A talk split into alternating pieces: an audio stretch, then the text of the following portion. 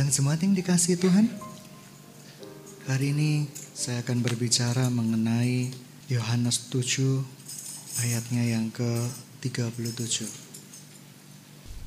Pada hari terakhir, yaitu pada puncak perayaan itu, Yesus berdiri dan berseru, Barang siapa haus, baiklah ia datang kepadaku dan minum.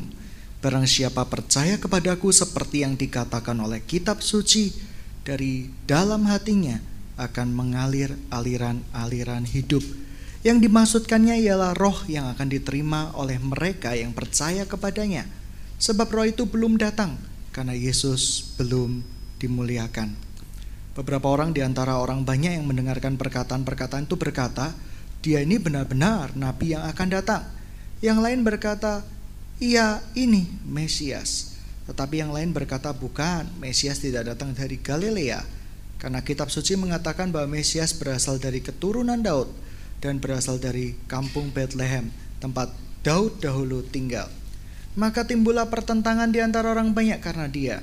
Beberapa orang di antara mereka mau menangkap dia, tetapi tidak ada seorang pun yang berani menyentuhnya. Tuhan bawa kalian. Ada yang dibawa uh, sepinggang, sepinggang itu mungkin masih bisa sadar keadaan sekeliling, tapi sudah dibawa Tuhan. Ada yang dibawa sedada, uh, bisa melihat keadaan sekeliling, tapi sudah cenderung antipati. Biar sebelahku joget-joget gak karuan yang penting aku mengalami Kristus. Ada yang tenggelam lupa diri dengan keadaan sekeliling gitu ya. Menari-nari sampai temennya tertinju-tinju terserah gitu ya. Pokoknya lupa diri lupa ingatan seperti itu. Karena dibawa oleh Tuhan. Apa pun yang kalian alami saya percaya Semuanya itu karena kasih setia Tuhan, karena kemurahan Tuhan. Sidang jemaat yang dikasih Tuhan, saya mengalami bahasa roh pertama kali waktu retreat, retreat di Batu. Waktu itu saya nggak pernah bisa percaya bahasa roh. Saya antipati dengan yang namanya bahasa roh. Orang bisa bahasa normal, disuruh bahasa roh. Ya kan? Apalagi orang bahasa Arab itu cenderung asal gitu ya, sandal lawas, sandal baru gitu ya seperti itu. Terus apa ya, lala lala teralili lili gitu ya seperti itu. Dua dua dua du gitu ya bisa gitu ya seperti itu. Uh, jadi bahasa rohnya nyeni gitu ya.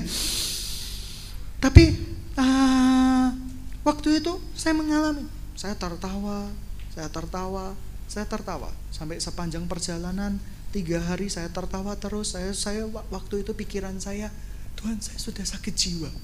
Waktu itu tidak ada telepon saya punya satu telepon kalau nggak salah. Itu Motorola itu mahalnya bukan main untuk telepon. Dan waktu itu saya pakai hanya buat gaya-gayaan gitu ya. Tidak ada pulsanya seperti itu. Dan siapa yang mau telepon saya? Terlalu mahal juga.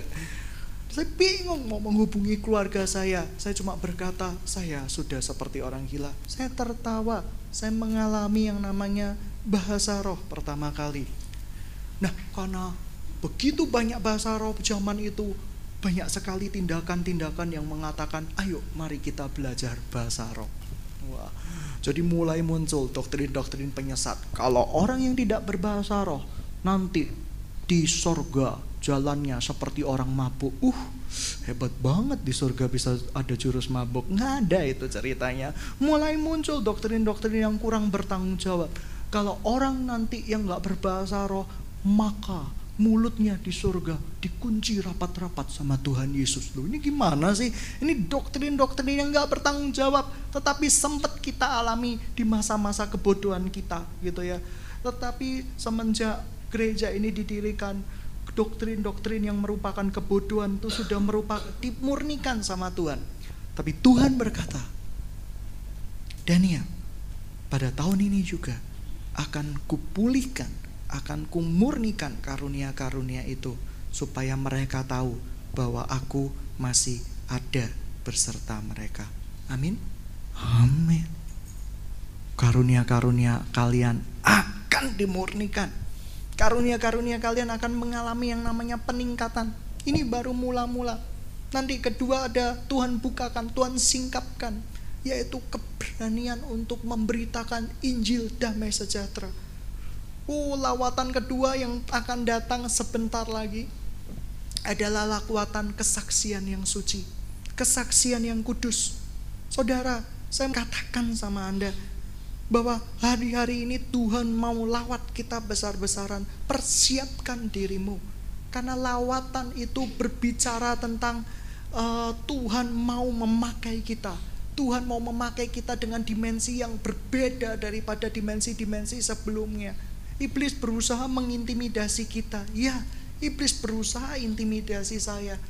Beberapa waktu yang lalu dia berhasil. Tapi beberapa waktu yang lalu juga saya berusaha bangun lagi dasar iman saya yang mulai dicerai beraikan sama iblis. Saudara, dengan mudah saya bisa punya karunia. Ketika orang sakit datang kepada saya, e, Pak, bisakah saya sembuh?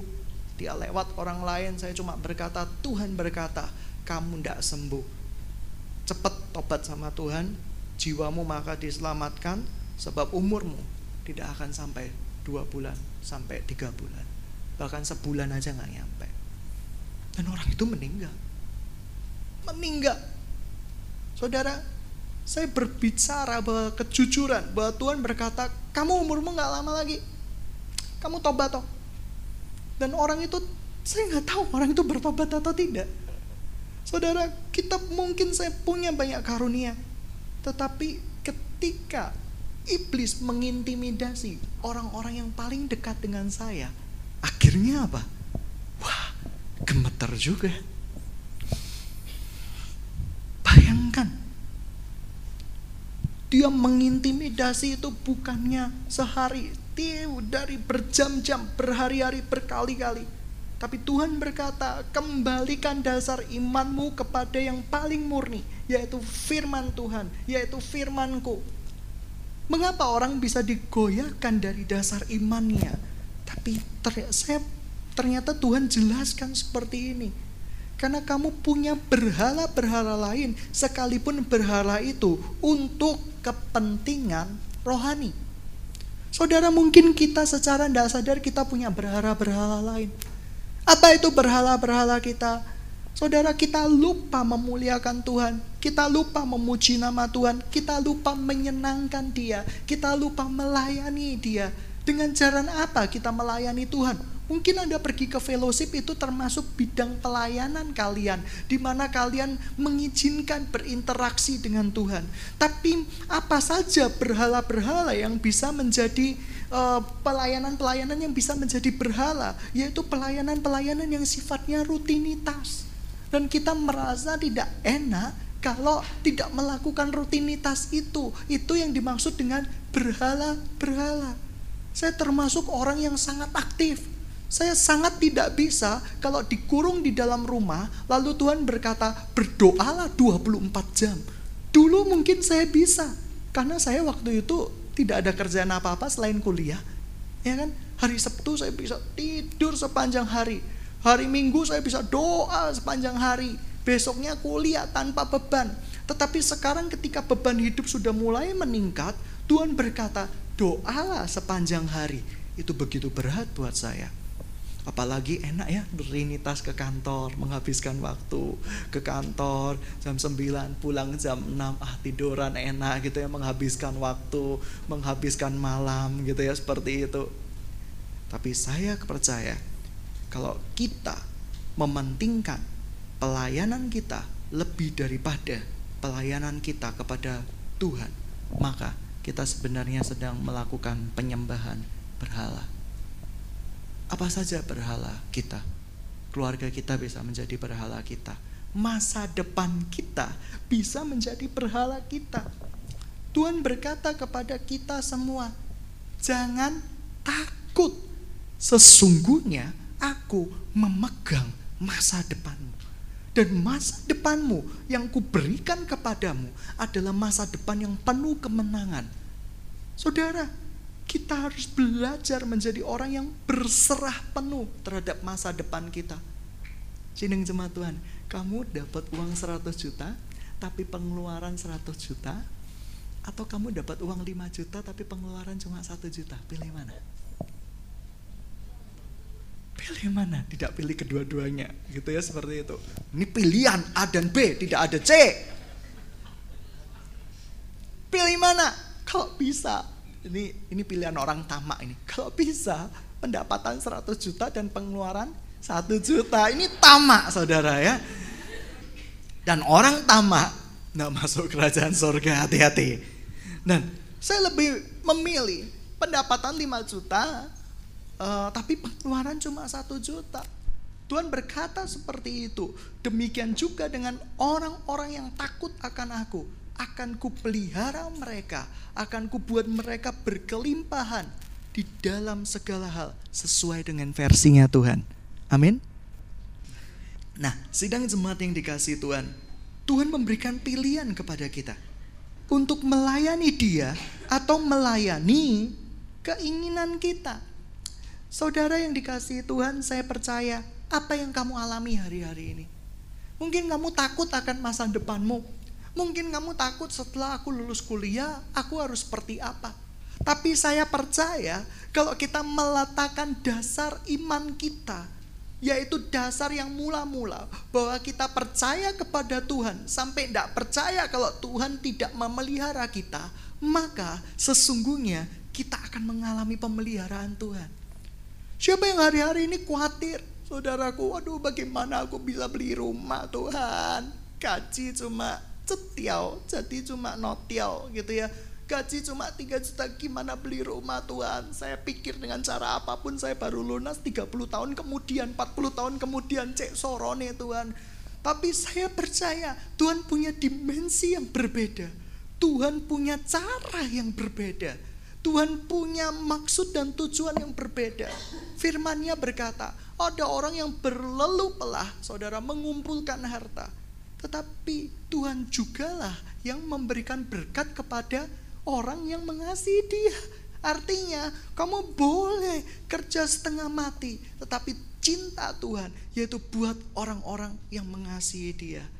Hari ini, kunci untuk menerima lawatan yang kedua, entah hari ini, entah kapan, Tuhan berkata, kuncinya yaitu penyerahan total. Banyak orang yang tidak pernah bisa mengalami kemenangan di dalam hidupnya karena mereka punya raksasa-raksasa dan sering kali raksasa-raksasa itu saja yang muncul. Dan itu mengerikan. Saudara, saya punya raksasa. Saya sudah pernah kalahkan raksasa itu 10 tahun yang lalu. Itu bisa muncul kembali dan menghantui saya. Oleh karena itu, melawan raksasa, kita harus melakukan pukulan yang namanya pukulan KO kepada dia. Jangan pukulan TKO, nanti dia akan bisa wah bangkit lagi. Kita harus memberikan pukulan KO. Bagaimana cara memberikan pukulan KO kepada raksasa kita? Kita melawan raksasa kita dengan penuh keberanian dan bertolak belakang. Contoh, raksasa berkata seperti ini, jangan ikut Tuhan, nanti kamu miskin. Kita berkata, enggak, aku akan tetap ikut Tuhan. Apa yang dimaksud Tuhan di dalam Yohanes 13? aliran-aliran kehidupan. Kalau kita menyetop aliran-aliran kehidupan itu, saya berkata bahwa ini kamu akan segera mati. Saya sering kali masih pengajaran singkat kepada orang-orang yang ada di Voice of Blessing. Let it flow, biarkan aliran itu mengalir. Jangan pernah kamu tahan. Kalau kamu tahan, kamu akan mengalami masalah. Artinya apa? Kalau ada uh, perdagangan, itu ada barang yang untung, ada yang rugi. Ada orang yang nggak mau rugi sama sekali. Sehingga mempertahankan barang itu sampai dua tahun dan akhirnya barang itu tidak bernilai. Biarkan mengalir. Demikian juga dengan kehidupan kita. Tuhan biarkan kehidupan kita ini mengalir. Ayo mengalir aliran-aliran kehidupan. Tuhan bawa ke mana kamu harus ikut serta. Tuhan hanyutkan ke mana, kamu harus ikut. Saudara, saya percaya Anda sebentar lagi akan mengalami dibawa Tuhan sampai hanyut ke mana.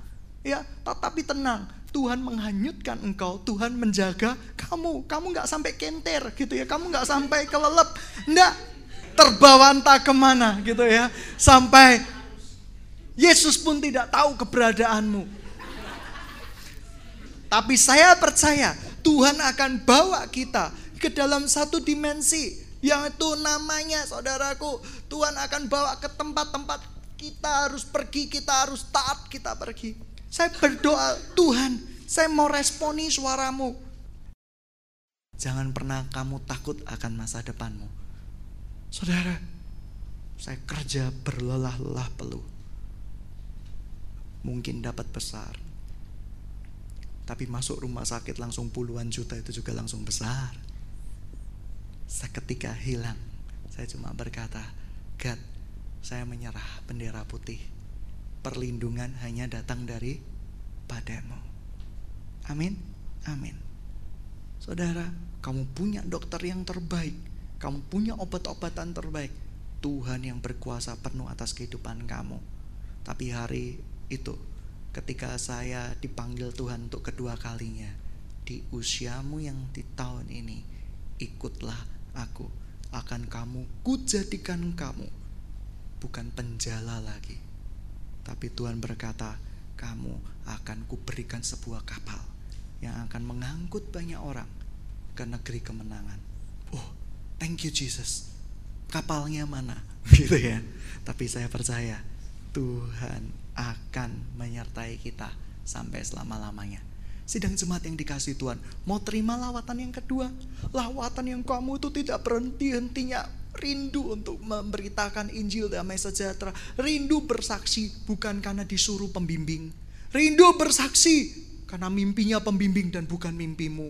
Rindu mengalami pertumbuhan dan kamu akan mengalami pertumbuhan yang sejati, bukan dikatakan kamu bertumbuh. Saudara, pertumbuhan itu akan terlihat di denominasimu atau di luar denominasi. Saya mau tanya. Oh, di luar denominasi. Kalau di sini dikatakan kamu bertumbuh, oh iya kamu bertumbuh, wih bertumbuh. Ya bertumbuh apanya saudara ya? Berat badannya atau apanya? Definisi itu bertumbuh itu seperti apa? Tetapi kalau kamu pergi keluar dari gereja ini dan kamu menjadi dampak Itulah pertumbuhan yang sejati. Itulah pertumbuhan di dalam Kristus. Karena gereja tidak akan pernah bisa berikan kita pertumbuhan Firman Tuhan mengatakan yang memberikan pertumbuhan yaitu Tuhan Yesus. Dan gereja tidak akan pernah bisa memberikan pertumbuhan. Saya berdoa sebentar lagi waktunya belum genap. Saya berdoa waktunya memang belum genap. Tetapi setelah sebulan yang ke depan kita akan melawat kota-kota. Kita akan melayani kampus-kampus dengan cara yang baik, dengan cara yang dibenarkan Tuhan. Kami tidak melakukan perbuatan yang licik dan memalukan yang seperti yang dikatakan oleh Rasul Paulus. Kami mau dengan cara yang sopan, baik. Karena bagi saya, kalau kita memperkenalkan Kristus dengan cara yang salah, pasti ada yang salah dengan orangnya. Karena saya percaya Kristus harus diberitakan dengan semangat kerinduan hati. Kristus harus diberitakan dengan cara-cara yang benar. Kalau kita memberitakan Kristus dengan cara-cara yang tidak benar, oke, memang ada dampaknya, tetapi dampak itu tidak akan pernah bisa bertahan sampai akhirnya. Karena Tuhan tidak akan lihat kita bagaimana mengawalinya, tetapi Tuhan melihat kita bagaimana mengakhirinya. Bersiap untuk menerima lawatan yang kedua. Penyerahan hati Sudahkah hatimu diserahkan total sama Tuhan? Ketika Anda menerima lawatan yang pertama, saudara, wow begitu indah, begitu luar biasa. Tetapi ketika Anda menerima lawatan yang kedua Tuhan minta hati kamu. Lawatan pertama itu iming-iming. Ini loh, lek kamu percaya sama aku, tak beri no surga sama kamu. Kalau kamu percaya sama aku, kamu akan makan bersamaku di perjamuan anak domba. Kalau kamu percaya sama aku, kamu akan jalan-jalan tak gandeng sambil metik buah. Karena itu upah buat orang percaya. Kalau kamu percaya kepadaku, maka engkau akan mengalami mengalami yang namanya kebahagiaan yang tiada tara. Itu lawatan pertama. Tapi lawatan kedua, lawatan yang membuat kita bisa menangisi jiwa-jiwa. Dan itu bukan karena karena situasi yang membuat kita nangis, tetapi tiap hari kita menangisi jiwa-jiwa, itu diperlukan yang namanya penyerahan hati. Apa yang merupakan yang paling berharga di dalam kehidupan kamu? Kita meminta sesuatu yang sebenarnya Tuhan sudah berikan dan pasti berikan kepada kita. Kita meminta kesembuhan, jangan mendoakan yang sudah seharusnya memang perlu diberikan. Doakan yang memang saudaraku yang belum pernah diberikan seperti hati yang hancur, hati yang rindu akan jiwa-jiwa, jiwa-jiwa yang betul-betul dimurnikan. Sudah siap untuk penyerahan hati? Kalau Anda siap, Anda akan mengalami lawatan yang kedua. Sudah siapkan calon-calon pacarmu untuk mengalami ya kamu serahkan sama Tuhan. Kalau kamu serahkan kepada Tuhan belum tentu mereka mati dan dipanggil Tuhan. Enggak. Namun dimaksud diserahkan kepada Tuhan diizinkan Tuhan untuk Tuhan yang pegang dengan tangan kasihnya. Amin. Amin gitu ya. Ingat, menyerahkan kepada Tuhan bukan berarti membiarkan pacarmu mati, gitu ya, atau mendoakan mereka mati. Amin. Amin. Saudara, bumi sedang mengalami gelora. Firman Tuhan berkata, bumi bergelora menanti kedatangan Tuhan. Mengapa Tokyo dihancurkan? Mengapa Jepang mengalami sesuatu yang dahsyat. Saudara tahu, di Mesir yang pernah saya khotbahkan, Tuhan berkata, pemimpin itu akan mundur. Di balik kegolakan yang timbul di Mesir, muncul suara keselamatan di sana. Hari-hari ini anak-anak Tuhan di sana sedang unjuk rasa. Kami tidak mau dibedakan lagi. Kami mau nama Yesus bersinar di negeri kami lihat dan dengarkan berita-berita yang ada. Di sana mulai muncul yang namanya apa? Kekristenan, tunas-tunas baru. Haleluya. Sebuah negeri yang tidak bisa disisipi oleh siapa pun. Tuhan bukakan, Tuhan singkirkan penguasanya. Dan saatnya anak-anak Tuhan akan mengalami gelombang lawatan di sana. Jepang, mengapa Tuhan singkirkan? Tuhan berkata, aku muak dengan penderitaan dan kekerasan hati bangsa itu. Itu bangsa yang dahsyat tuh teman-teman. Mereka punya semangat tapi tidak di dalam Kristus. Kota mereka yang hancur, mereka bangun kembali dalam satu tahun. Ini bangsa yang luar biasa. Kalau Indonesia runtuh, nangis satu tahun, saudara ya. Nangis satu tahun. Nangis Bombay satu tahun mereka mengalami kejatuhan bom atom di Hiroshima Nagasaki. Mereka mengalami seperti itu. Kamu tahu pulih dalam berapa tahun? 10 tahun mereka berdiri. Ini bangsa yang hebat semangatnya. Mereka saking narsisnya, mereka nggak percaya yang namanya kekristenan bahkan sampai sekarang. Populasi orang Kristen di sana 0,05 persen itu mengerikan sekali. Berarti hanya puluhan orang Kristen di sana atau ratusan orang Kristen di sana.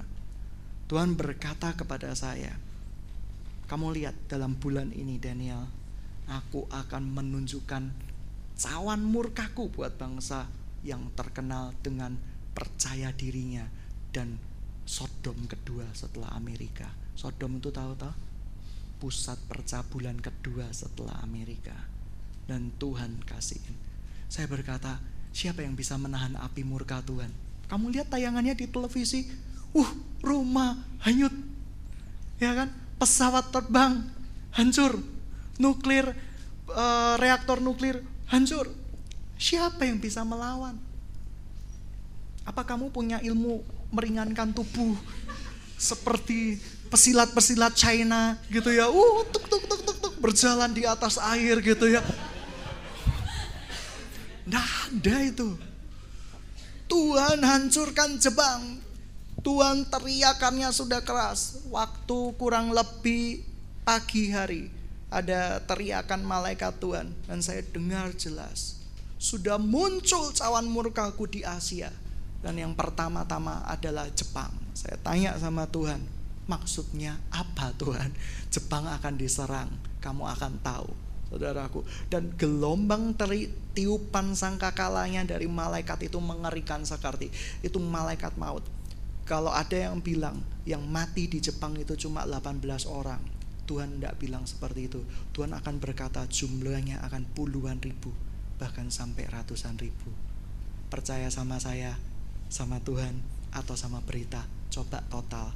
Beritanya menurut Tuhan 188.321 jiwa. Coba, enggak, enggak. Tuhan berkata ratusan ribu. Hancur? Hancur. Tapi Tuhan berkata, dalam tiga bulan terakhir, mereka akan digoncang-goncangkan sama Tuhan. Sampai akhirnya muncul tiga misionaris yang akan datang ke Jepang. Dan dalam 10 tahun, kurang lebih 20% dari Jepang akan mengalami kasih Kristus. Amin. Amin. Jepang akan mengalami lawatan. Akan mengalami lawatan. Sekarang eranya, sekarang era di mana penginjilan itu yaitu penginjilan kesaksian. Kamu tahu, penginjilan model KKR kontemporer itu buatan dari mana? Amrik. Yesus tidak pernah melakukan itu. Pernah nggak Yesus melakukan KKR? Wow. Perhatian, perhatian. Tuhan Yesus mau berbicara. Saatnya mendengarkan firman Tuhan. Hadirin diharap tenang. Petrus, mainkan musikmu. Andreas, ya kan? Petrus pegang kecapi, gitu ya, seperti itu. Lukas, kamu kan dokter, gitu ya. Kamu kan juga bisa main biola, mainkan biolamu, seperti itu. Jadi ketika Tuhan Yesus datang, gitu ya, Petrus menggunakan kecapinya, oh sering gitu ya seperti itu syadu.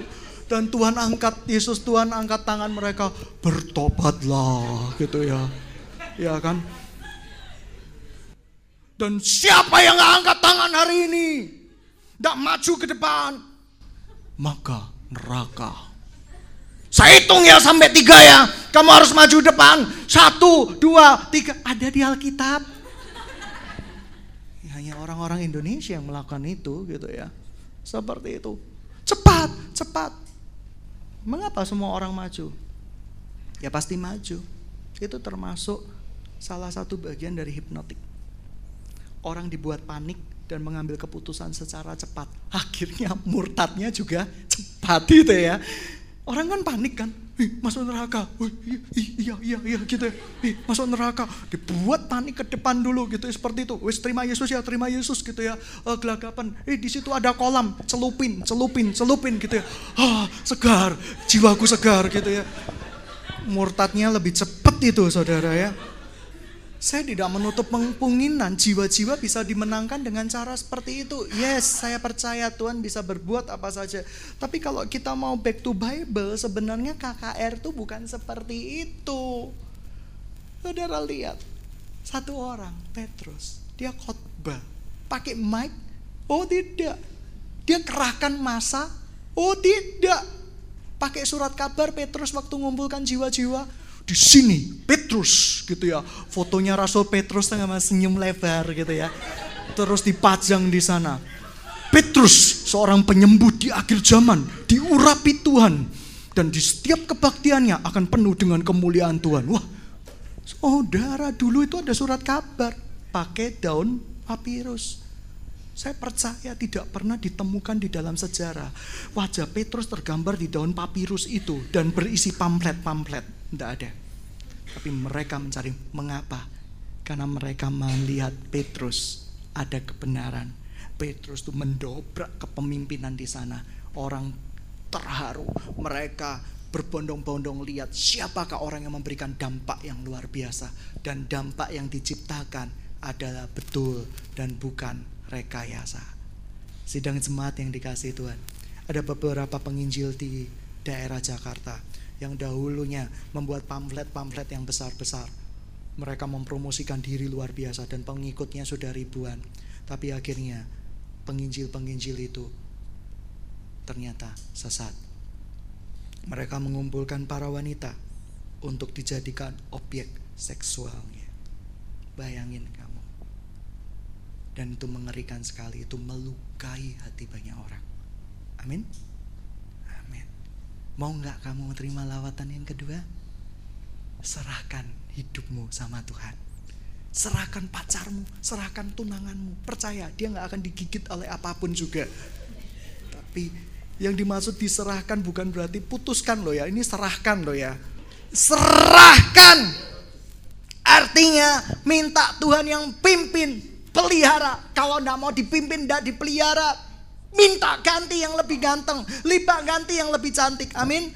Amin. Sudah diamini dulu aja. Yohanes 7 hari ini berbicara. Anda mau hidup berkemenangan, miliki aliran-aliran kehidupan itu. Lalu bagaimana aliran-aliran kehidupan itu tidak bisa berhenti melawat kalian? serahkan hidupmu sama Tuhan. Kamu total, hidupmu akan sempurna di dalam Dia. Kamu akan mengalami lawatan demi lawatan. Mari kita tentukan